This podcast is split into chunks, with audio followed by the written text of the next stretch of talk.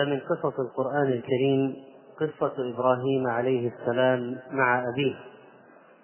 قال الله عز وجل واذكر في الكتاب إبراهيم إنه كان صديقا نبيا.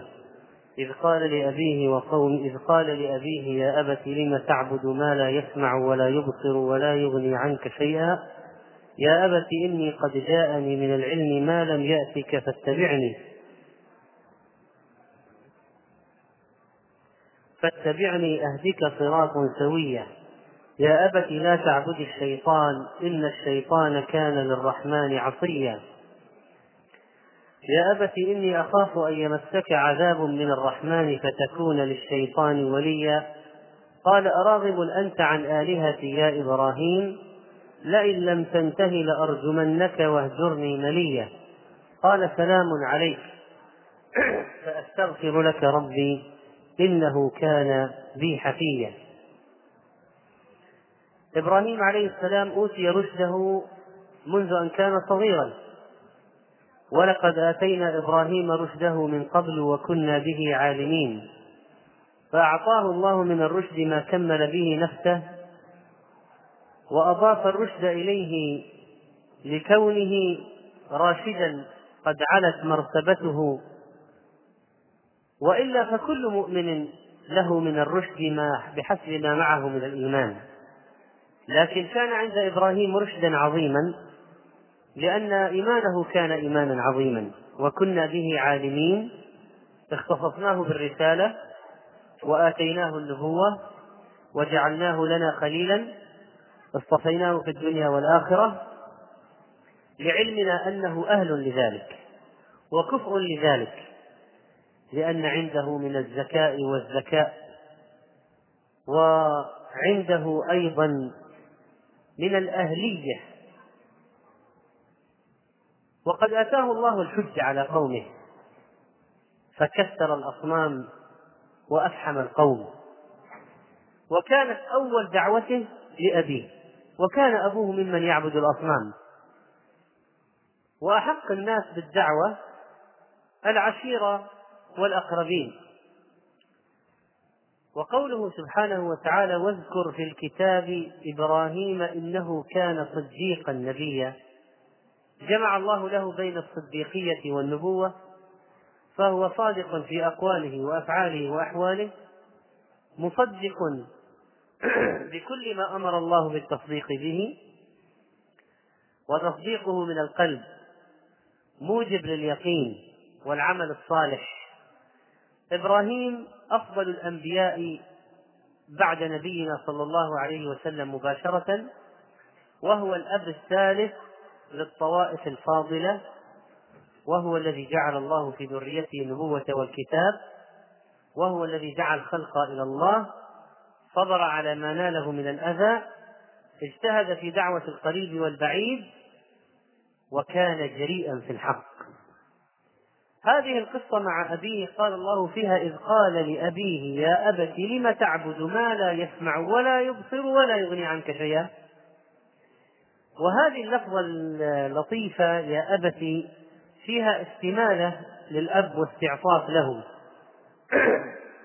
يا أبت لم تعبد ما لا يسمع؟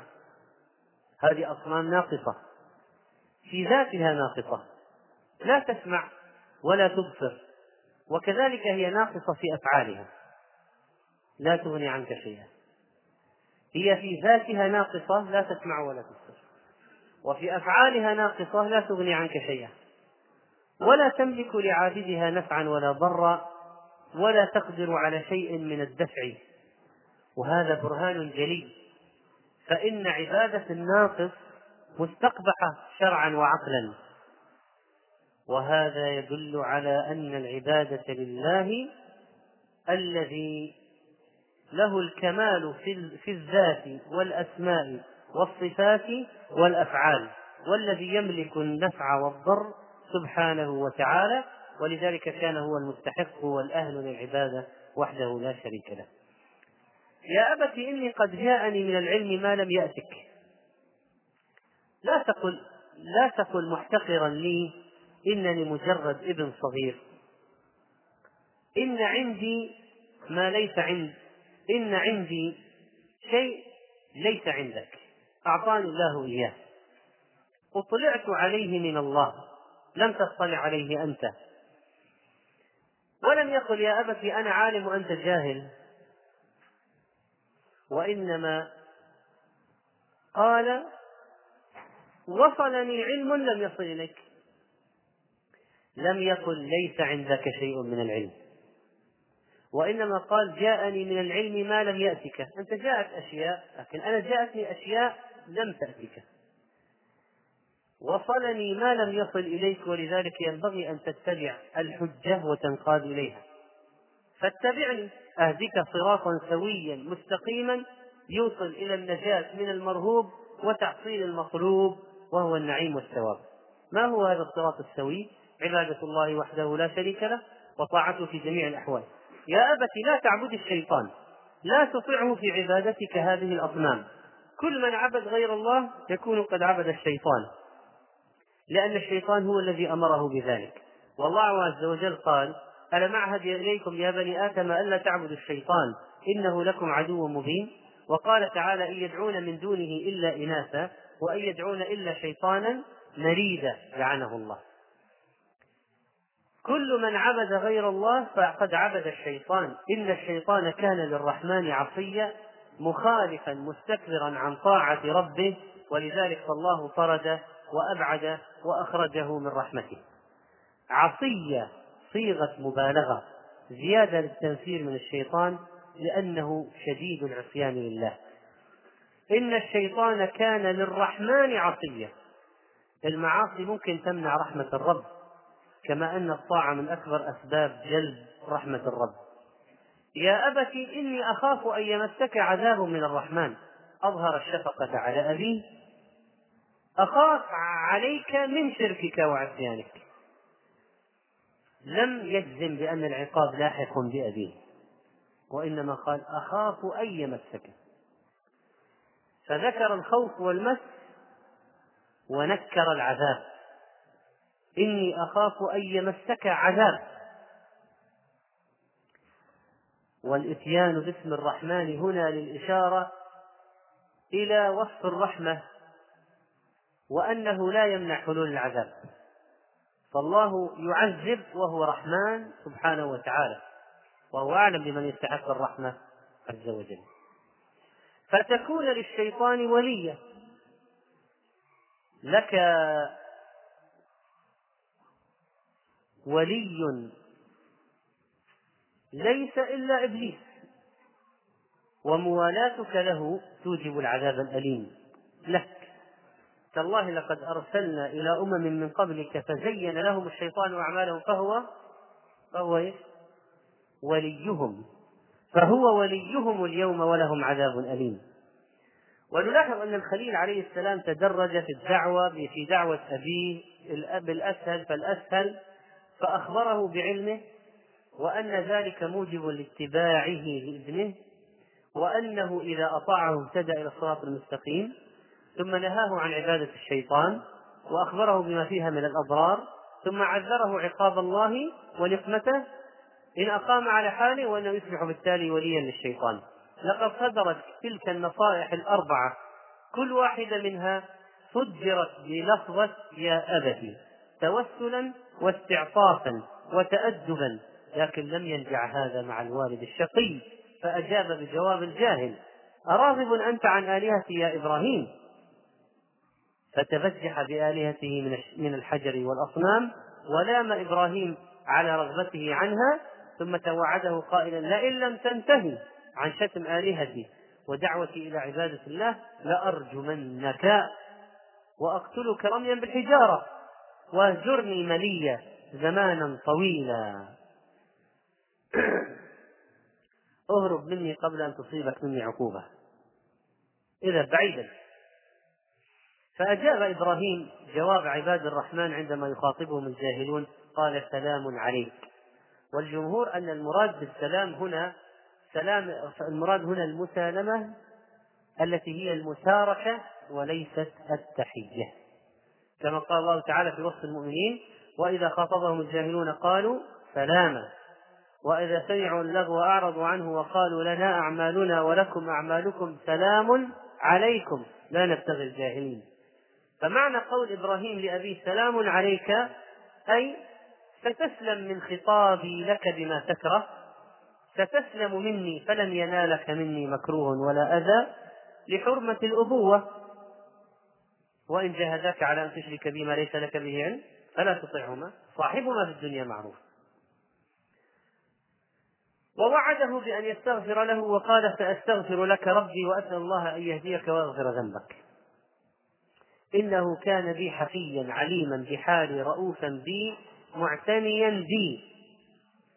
وقد استغفر إبراهيم لأبيه كما قال الله تعالى عنه ربنا اغفر لي ولوالدي وللمؤمنين يوم يقوم الحساب.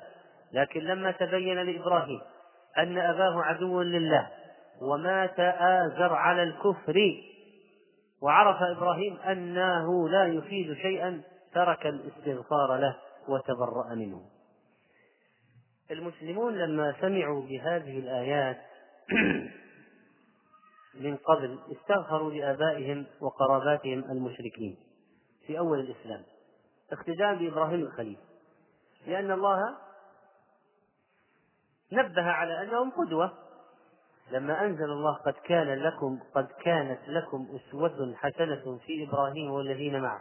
إذ قالوا لقومهم إنا براء منكم ومما تعبدون من دون الله. إلى أن قال عز وجل إلا قول إبراهيم لأستغفرن لك قد كانت لكم أسوة حسنة في إبراهيم إلا قول إبراهيم لأبيه لأستغفرن لك وما أملك لك من الله من شيء. لا تتأسوا به في هذا لأنه قاله في البداية لكن لما علم أن أباه عم مصر على الكفر أو مات على الكفر لما تبين له ذلك فلما تبين له أنه عدو لله تبرأ منه. ولا يمكن أن يدعو له بعد ذلك بالرحمة ولا بالمغفرة. ولذلك قال الله ما كان للنبي والذين آمنوا أن يستغفروا للمشركين. وبين الله تعالى موقف إبراهيم فقال وما كان استغفار إبراهيم لأبيه إلا عن موعدة وعدها إياه فلما تبين له أنه عدو لله تبرأ منه. إن إبراهيم لأوان عليم إذا لا يجوز الدعاء للكافر بالمغفرة والرحمة. ولذلك يقولها يعني بعض الجهلة المثقفين العرب من يسمون بالمثقفين رحمه الله كذا. وممكن يكتب بعض الصحفيين العرب المخبولين المهبولين الجهلة أيضا يقول وانتقل مدري جور كذا معوض إلى مدري إيش يرحمه الله. يعني نصراني كافر يكتب في الجريدة بخبر يرحمه الله رحمه الله. أين الولاء والبراء؟ أين هذه الآية؟ ما كان للنبي والذين آمنوا أن يستغفروا للمشركين ولو كانوا أولي قربى. إذا ما كانوا أولي قربى من باب أولى. إذا كان أبوك الرسول عليه الصلاة والسلام استأذن ربه أن يستغفر لأمه منعه ذلك. ولما جاءه الأعرابي قال أين أبي؟ قال أبوك في النار الأعرابي ولى وفي نفسه حسرة دعاه قال أبي وأبوك في النار إن أبي وأباك في النار إيه؟ ماذا تريد أكثر من ذلك؟ فإذا العلاقة المقدسة العلاقة عند الله علاقة العقيدة والميزان ميزان العقيدة ولو واحد أن يعرف يعرف أن أباه على الكفر مات أو أن أمه ماتت مشركة ما جاز له الاستغفار لها إبراهيم عليه السلام لما هدده أبوه وطرده لأرجمنك واهجرني مليا. قال وأعتزلكم وما تدعون من دون الله وأدعو ربي عسى ألا أكون بدعاء ربي شقيا. سأجتنبكم وأتبرأ منكم ومن آلهتكم وأتوجه إلى الله ربي وحده لا شريك له بالعبادة داعيا إياه دعاء العبادة ودعاء المسألة وأدعو ربي. عسى أن لا أكون بدعاء ربي شقيا عسى أن يسعدني الله بإجابة دعائي. وهذه وظيفة الإنسان إذا يئس ممن يدعوهم ولم تنجع فيهم المواعظ وأصروا في طغيانهم. فعليه أن يشتغل بإصلاح نفسه ويرجو القبول من ربه ويعتزل الشر وأهله. وهذا موقف اليوم كثيرا ما يحدث من كثيرا ما يحدث للناس. واحد يكون مثلا في أهله أو مع أبيه مثلا أو مع أهله إخوانه أخواته. فيحاول أن يدعوهم وهم يصرون ويعرضون ويكفرون.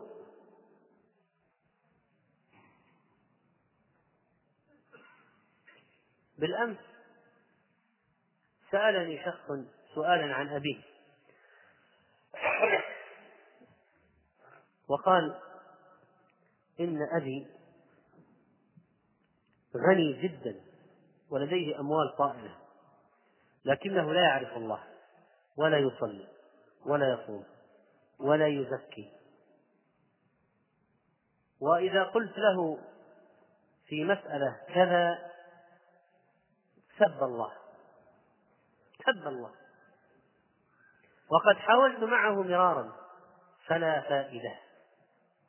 بل ربما إذا ازددت في المحاولة ازداد ازداد في السب واللعن والكفر. يعني الآن بدون دعوة أحسن. أنا لو أمرت معروف سب الله.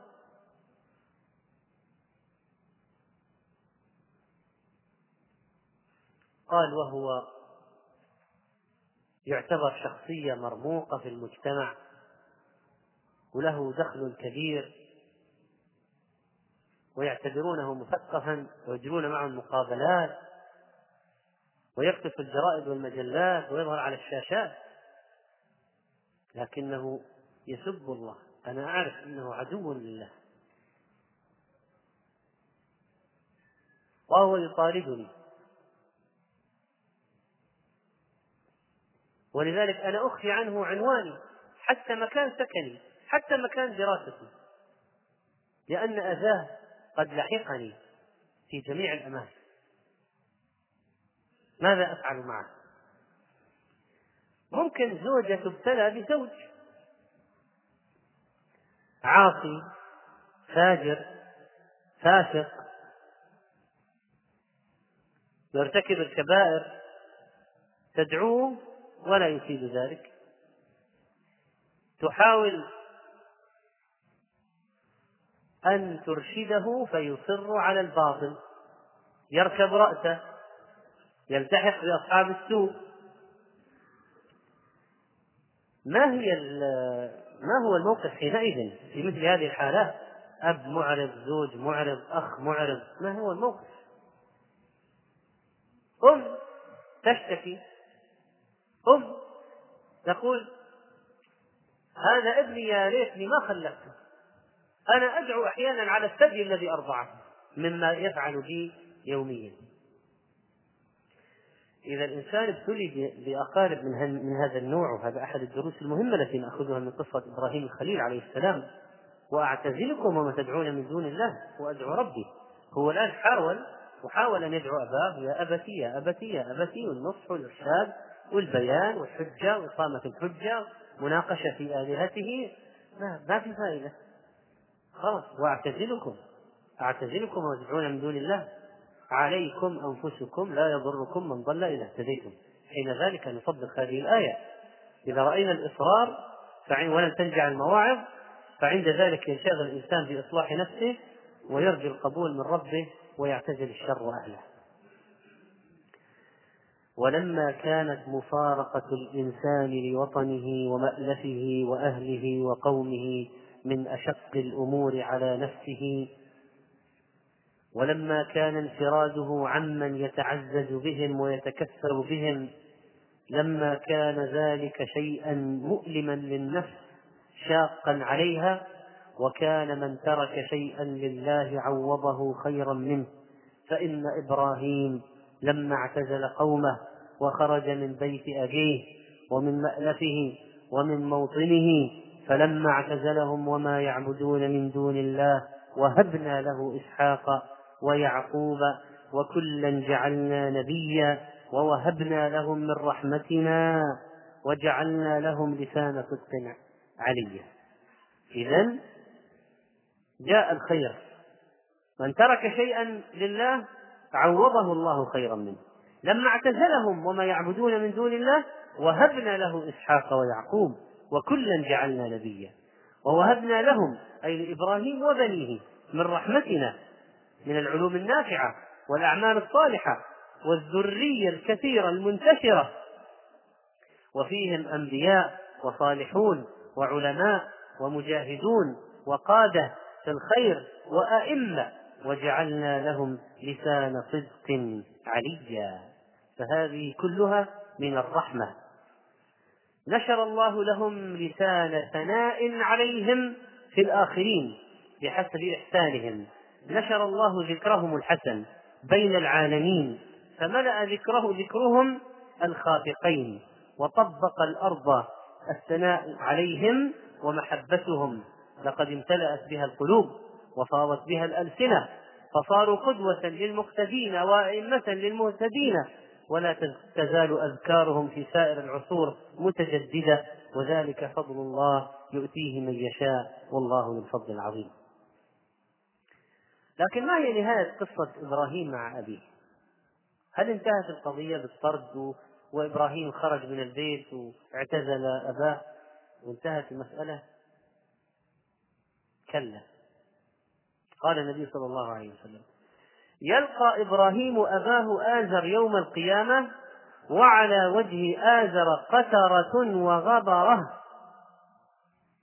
سواد الكآبة على وجه الأب يوم القيامة.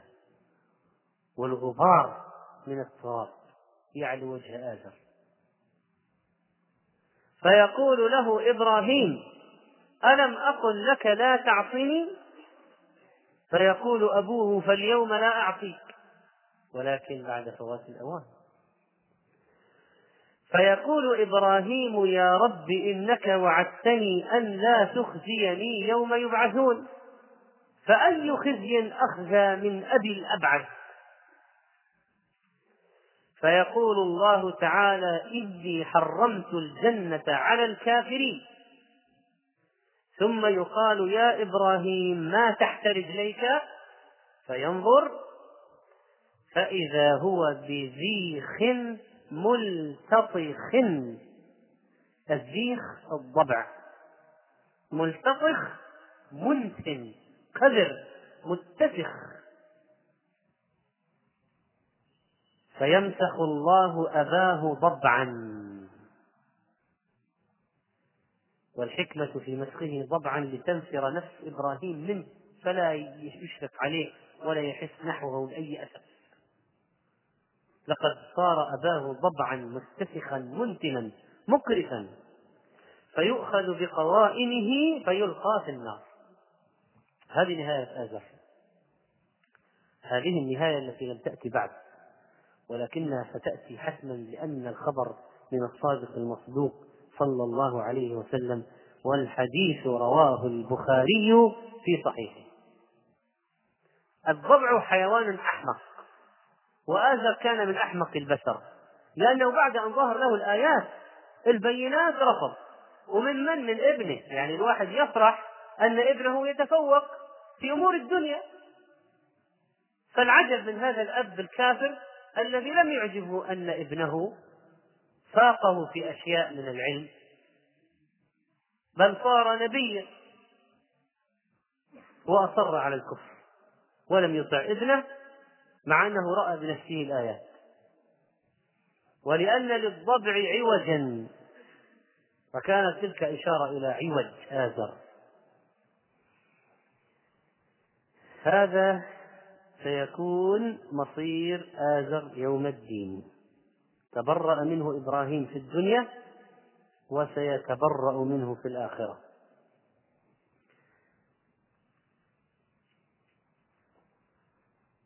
وهكذا. جاء عن سعيد بن جبير. أنه قال يقول إبراهيم لأبيه إني كنت آمرك في الدنيا وتعصيني. لكن عندما يمسخ ضبعا يتبرأ منه إبراهيم عليه السلام. إن هذه القصة حصلت بفوائد كثيرة. ومنها البداية في الدعوة بالأقربين. إبراهيم عليه السلام بدأ بأبيه. هذا ما فعله النبي صلى الله عليه وسلم امتثالا لقول الله تعالى وأنذر عشيرتك الأقربين. ولما نزلت هذه الآية صعد النبي صلى الله عليه وسلم وقال يا معشر قريش اشتروا لأنفسكم لا أغني عنكم من الله شيئا. يا بني عبد مناف لا أغني عنكم من الله شيئا. يا عباس بن عبد المطلب لا أغني عنك من الله شيئا. يا صفية عمة رسول الله لا أغني عنك من الله شيئا. ويا فاطمة بنت محمد سليني ما شئت من مالي لا أغني عنك من الله شيئا. إذا كفرتم لا أغني عنكم من الله شيئا. وهكذا كان الصحابة حريصون على هداية أقربائهم وهكذا كان أبو هريرة حريصا على هداية أمه وهكذا كان أبو بكر حتى أسلم أبوه في الفتح في فتح مكة وفقه الله للإسلام شيخا كبيرا. نحسن صحبته ما دام معنا. ثم إن الله أمر باتباع ملة إبراهيم. ثم أوحينا إليك أن اتبع ملة إبراهيم حنيفا وما كان من المشركين. ومن اتباع ملة إبراهيم أن نتبعه في طريقة دعوته بالعلم والحكمة واللين والسهولة والانتقال من مرتبة إلى مرتبة والصبر في الدعوة وعدم السآمة وبذل الحق للخلق والقول بالقول والفعل وكذلك الصفح والعفو والإحسان. فعلى الدعاة أن يتحلوا بالرفق اقتداء بأبي الأنبياء عليه السلام. إن الله رفيق يحب الرفق ويعطي على الرفق ما لا يعطي على العنف وما لا يعطي على ما سواه. فبما رحمة من الله لنت لهم ولو كنت فظا غليظ القلب لانفضوا من حولك. وكذلك فإن الداعي لابد أن يهتم بالأدلة السمعية والعقلية أيضا وليس فقط بالنصوص في دعوة الكفار. الكافر قد لا يحترم نصا ولا يحترم الآية ولا الحديث.